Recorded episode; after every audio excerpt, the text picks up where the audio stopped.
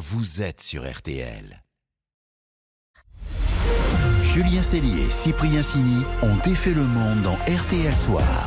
18h42 minutes, on défait le monde, on défait aussi la France des régions ce soir avec Cyprien Sini, Isabelle Choquet et Laurent Tessier. L'info autrement jusqu'à 19h. Et voici le menu, Cyprien. Ce soir, on défait la mobilisation loin de Paris. Guéret, Foix, Moulins. Les petites et moyennes agglomérations se mobilisent fortement. Qu'est-ce que ça dit de ce mouvement contre la réforme? Au menu également, Marie Kondo, la reine du rangement aux millions de livres vendus qui ne range plus et un casque de vélo qui tient dans la poche. On défait le monde de la quotidienne, c'est parti. On défait le monde dans RTL Soir. Et voici l'un des sons du jour. Arras, euh, plus de monde. Saint-Omer, plus de monde. Toutes les villes de sous-préfecture qui s'étaient déjà mobilisées la semaine dernière se sont encore plus mobilisées cette semaine. Comme lors du premier round, forte mobilisation hors des grandes métropoles. Encore 2000 personnes à Bar-le-Duc, 4300 à Guéret dans la Creuse.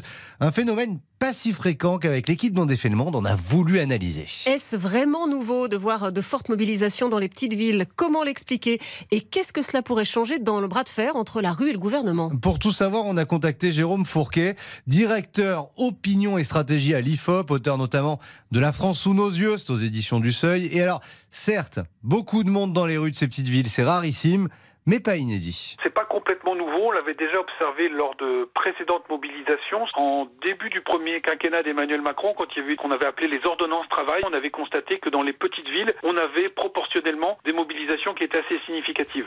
Et, et comment on explique cette mobilisation qui est massive aujourd'hui dans les petites, les moyennes euh, communes? Eh bien, c'est le tissu social de ces agglomérations et la nature même de la réforme qui crée un contexte favorable.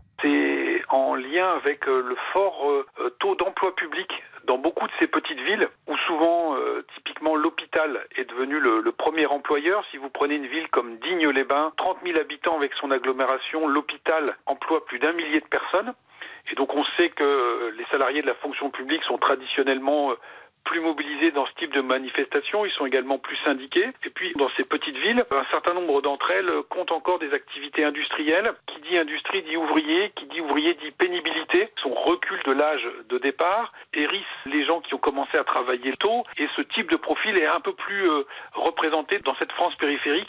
Et puis les gilets jaunes, les bonnets rouges aussi, euh, ces mouvements étaient partis de zones aux densités de population relativement faibles. Ah, tout à fait. Alors c'était plus des zones périurbaines et la grogne n'était pas la même, mais ce genre de mouvement a des similitudes avec ce que l'on voit aujourd'hui et ça pourrait avoir un effet désastreux pour le gouvernement tous ces mouvements euh, sociaux nous rappellent aussi que la France euh, contemporaine, ce n'est pas uniquement Paris, ce n'est pas uniquement non plus euh, les grandes métropoles qui concentrent l'attention médiatique, mais qu'il y a aussi tout ce tissu très important de villes petites et moyennes dans lesquelles vivent encore plus de 50% de la population française. Là où la mobilisation dans les villes petites et moyennes peut avoir son importance, c'est sur la cote de morale d'un certain nombre de parlementaires de la majorité qui, quand ils vont revenir dans leur circonscription, vont constater l'ampleur de la mobilisation et peut-être qu'un certain nombre d'entre eux vont hésiter au moment d'apporter leur soutien à ce texte dans l'hémicycle. Autant vous dire que cette mobilisation de la France des petites et moyennes agglomérations risque d'être scrutée à la loupe par le gouvernement. Tiens, scrutons aussi la capitale parce que ça y est, les chiffres ah. de la préfecture de police de Paris viennent de tomber. 87 000 manifestants aujourd'hui dans la capitale d'après la police. C'était 80 000 il y a 10 jours. 500 000 aujourd'hui d'après la CGT qui avait compté 400 000 personnes dans les rues parisiennes il y a une dizaine de jours. RTL. Sous les radars. Et on va défaire maintenant l'info passée aujourd'hui sous les radars. Et alors, s'il y avait beaucoup de monde en France contre la retraite à 64 ans, en Corée du Sud, l'actu de la semaine, c'est, accrochez-vous bien, la semaine de 69 heures. Alors, oui, on ne joue plus dans la même division. Hein. On est bien loin de nos Ah ouais. débats sur l'âge légal de départ à la retraite. Du faut-il mettre en place la semaine de 4 jours? Non, la Corée du Sud envisage d'allonger la durée maximale de travail. Aujourd'hui, elle est fixée à 52 heures, heures supplémentaires comprises. Et l'idée, c'est de permettre à chaque entreprise de pouvoir augmenter le rythme jusqu'à donc 69 heures par semaine en fonction des carnets de commandes, de l'activité. Bon, je vous vois déjà prêt à manifester, à vous Ah oui. lever de votre chaise. Mais sachez qu'un Sud-Coréen sur 5 travaille déjà plus de 50 heures par semaine. C'est ce que montre un récent rapport de l'OCDE. Ok, 50 heures, mais Qu'est-ce qui leur prend là 69 heures par semaine, je le répète. Hein. Eh bien, la reprise économique post-Covid est très importante. Problème, la Corée du Sud manque de travailleurs. Pour le président, il est, je cite, irréaliste de ne travailler que 52 Ah oui. heures par semaine. Là, ça rappelle l'ambiance en France. Ouais. Il y aurait évidemment des contreparties. Les salariés pourraient prendre plus de congés dans les périodes où l'activité de l'entreprise est plus faible. Mais ça ne plaît pas aux syndicats sud-coréens. Vous imaginez qu'ils parlent de révision rétrograde de la loi. Et l'un des ministres a prévenu dans un message sur le réseau social Facebook, les réformes du marché du travail vont commencer sérieusement. Belle ambiance au programme. Belle ambiance, allez, petite pause et puis on défait le monde continue dans RTL Soir. On va vous présenter la grande perdante du jour. Elle Oui. s'appelle Marie Kondo, vous la connaissez peut-être, elle a vendu des centaines de euh, milliers Des millions, de des millions. livres, de millions même de livres dans le monde entier pour nous expliquer à tous à travers la planète comment il fallait ranger. Mm. Bien figurez-vous qu'elle ne range plus. À tout de suite. On défait le monde. Julien Cellier, Cyprien Signé.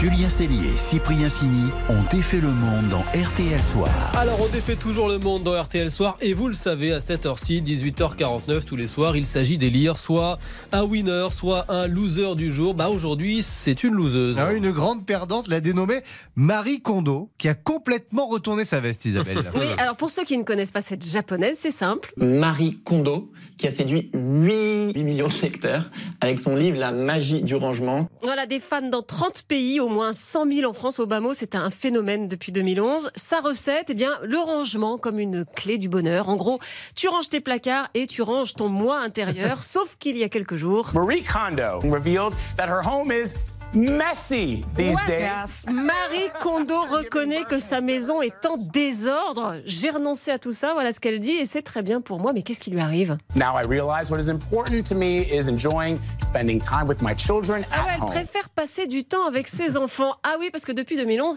Marie Kondo a eu trois mômes. Welcome to the club. Bienvenue au club. Bah, ils ont raison d'être moqueurs, les journalistes de CBS, parce que quand même, c'est un sacré rétro-pédalage pour la grande prêtresse des intérieurs parfaits, celle qui expliquait qu'elle avait eu une sorte de révélation dans sa jeunesse. J'ai eu l'impression d'entendre des voix étranges.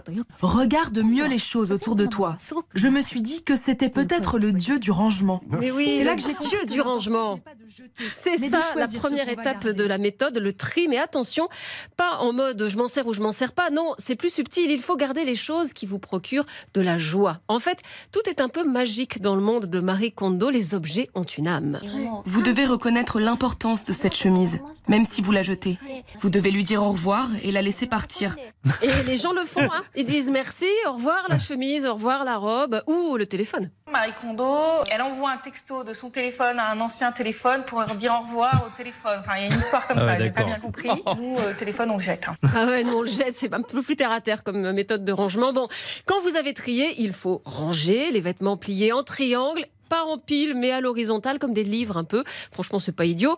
Alors, au départ, Marie Kondo, elle se déplaçait pour aider les gens à ranger, moyennant finance, bien sûr. En 5 heures, les deux femmes finiront à peine la penderie pour 250 euros. Tout de même, mais très vite, elle a été débordée, donc elle a formé une armada de rangeuses. Sauf que le label Marie Kondo, c'est pas donné. Hein. 2000 euros la formation de 3 jours et 500 euros de franchise par an. Netflix a fleuré le bon filon. euh, Marie Kondo chez les vrais gens, ça a fait deux téléréalités. We need Marie Kondo. C'est mieux, dit-elle, mais elle a ouvert une boutique en ligne avec par exemple des chaussons à 185 euros ou une balayette à 34 euros.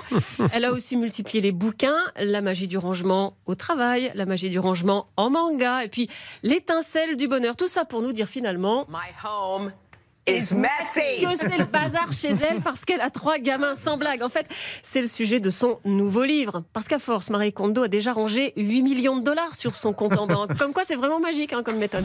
Marie Kondo, moi je vous l'enverrai sur le bureau de Cyprien Sini. Ah ouais, je peux vous dire. ah, ça va me coûter cher. Ça va durer longtemps, je pense. hein. Ah, Comment je le ferai gratuit hein? Il faut plusieurs balayettes à 34 euros. Laissez mon bouillon tranquille.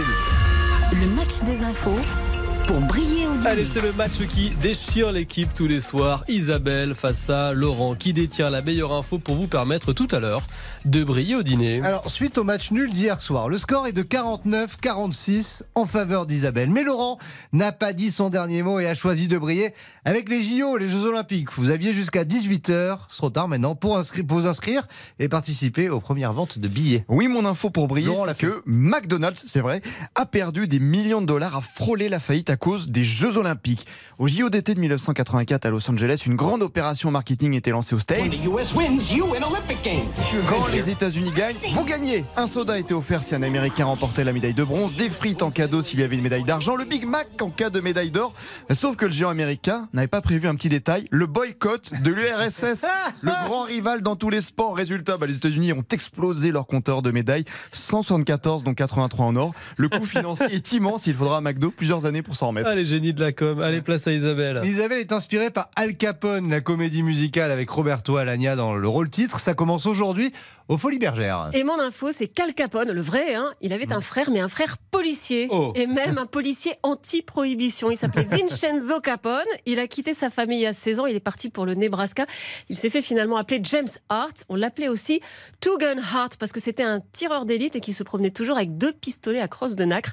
C'était un shérif. Il a fait arrêter beaucoup, beaucoup de bootleggers, des contrebandiers, pendant que son petit frère, Scarface, bah, dealait de l'alcool à tout va à Chicago. C'est une excellente info, mais. J'adore l'info euh. McDo 1984, les Jeux Olympiques.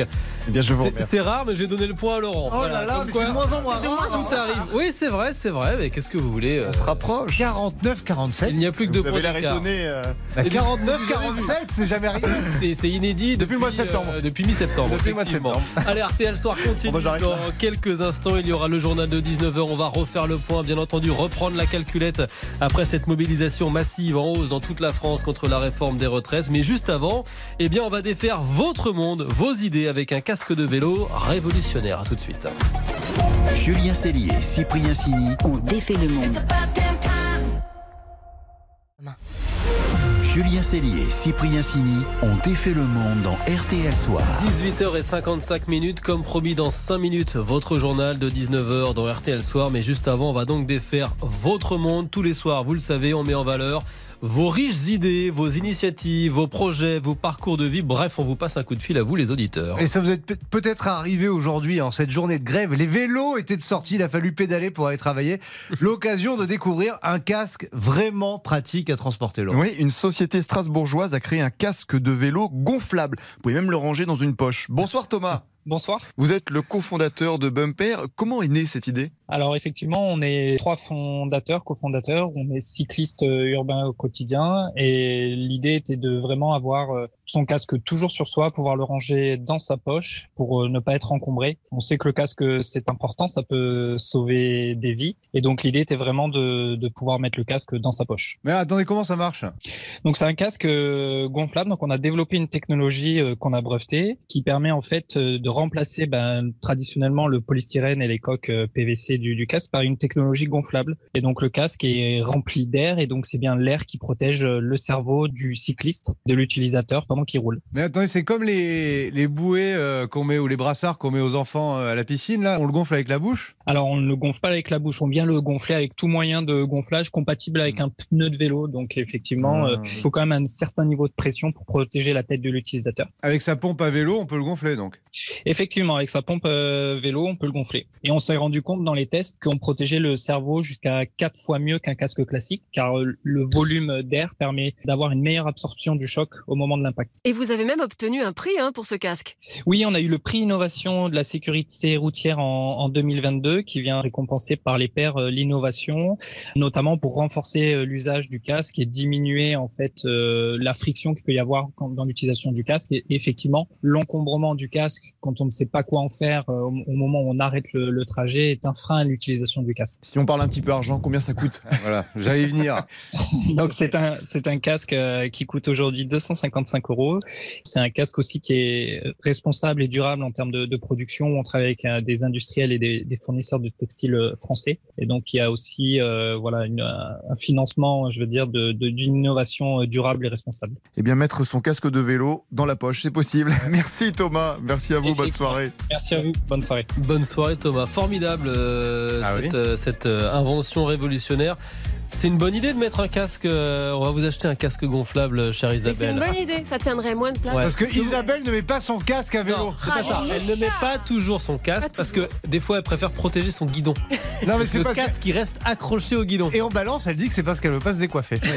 non, c'est pas crédible. Franchement, hein. franchement, Définitivement pas bien. pas crédible. Non, c'est C'est mal, pas bien c'est mal. du tout, Mais vous êtes des grosses balances quand même. Ouais, on est des grosses balances, mais alors on assume totalement. Euh, merci beaucoup Isabelle, merci beaucoup Laurent, merci beaucoup Cyprien. On se retrouve demain, Eh oui. 18h40 pour de nouvelles aventures dans RTL Soir. C'est le jour de marché en bas d'RTL demain. C'est le jour de À marché en bas d'RTL. Mercredi matin. Effectivement, les auditeurs sont ravis de le À fois, savoir. je leur dis. Voilà, vous allez pouvoir acheter votre petit poulet frites demain midi.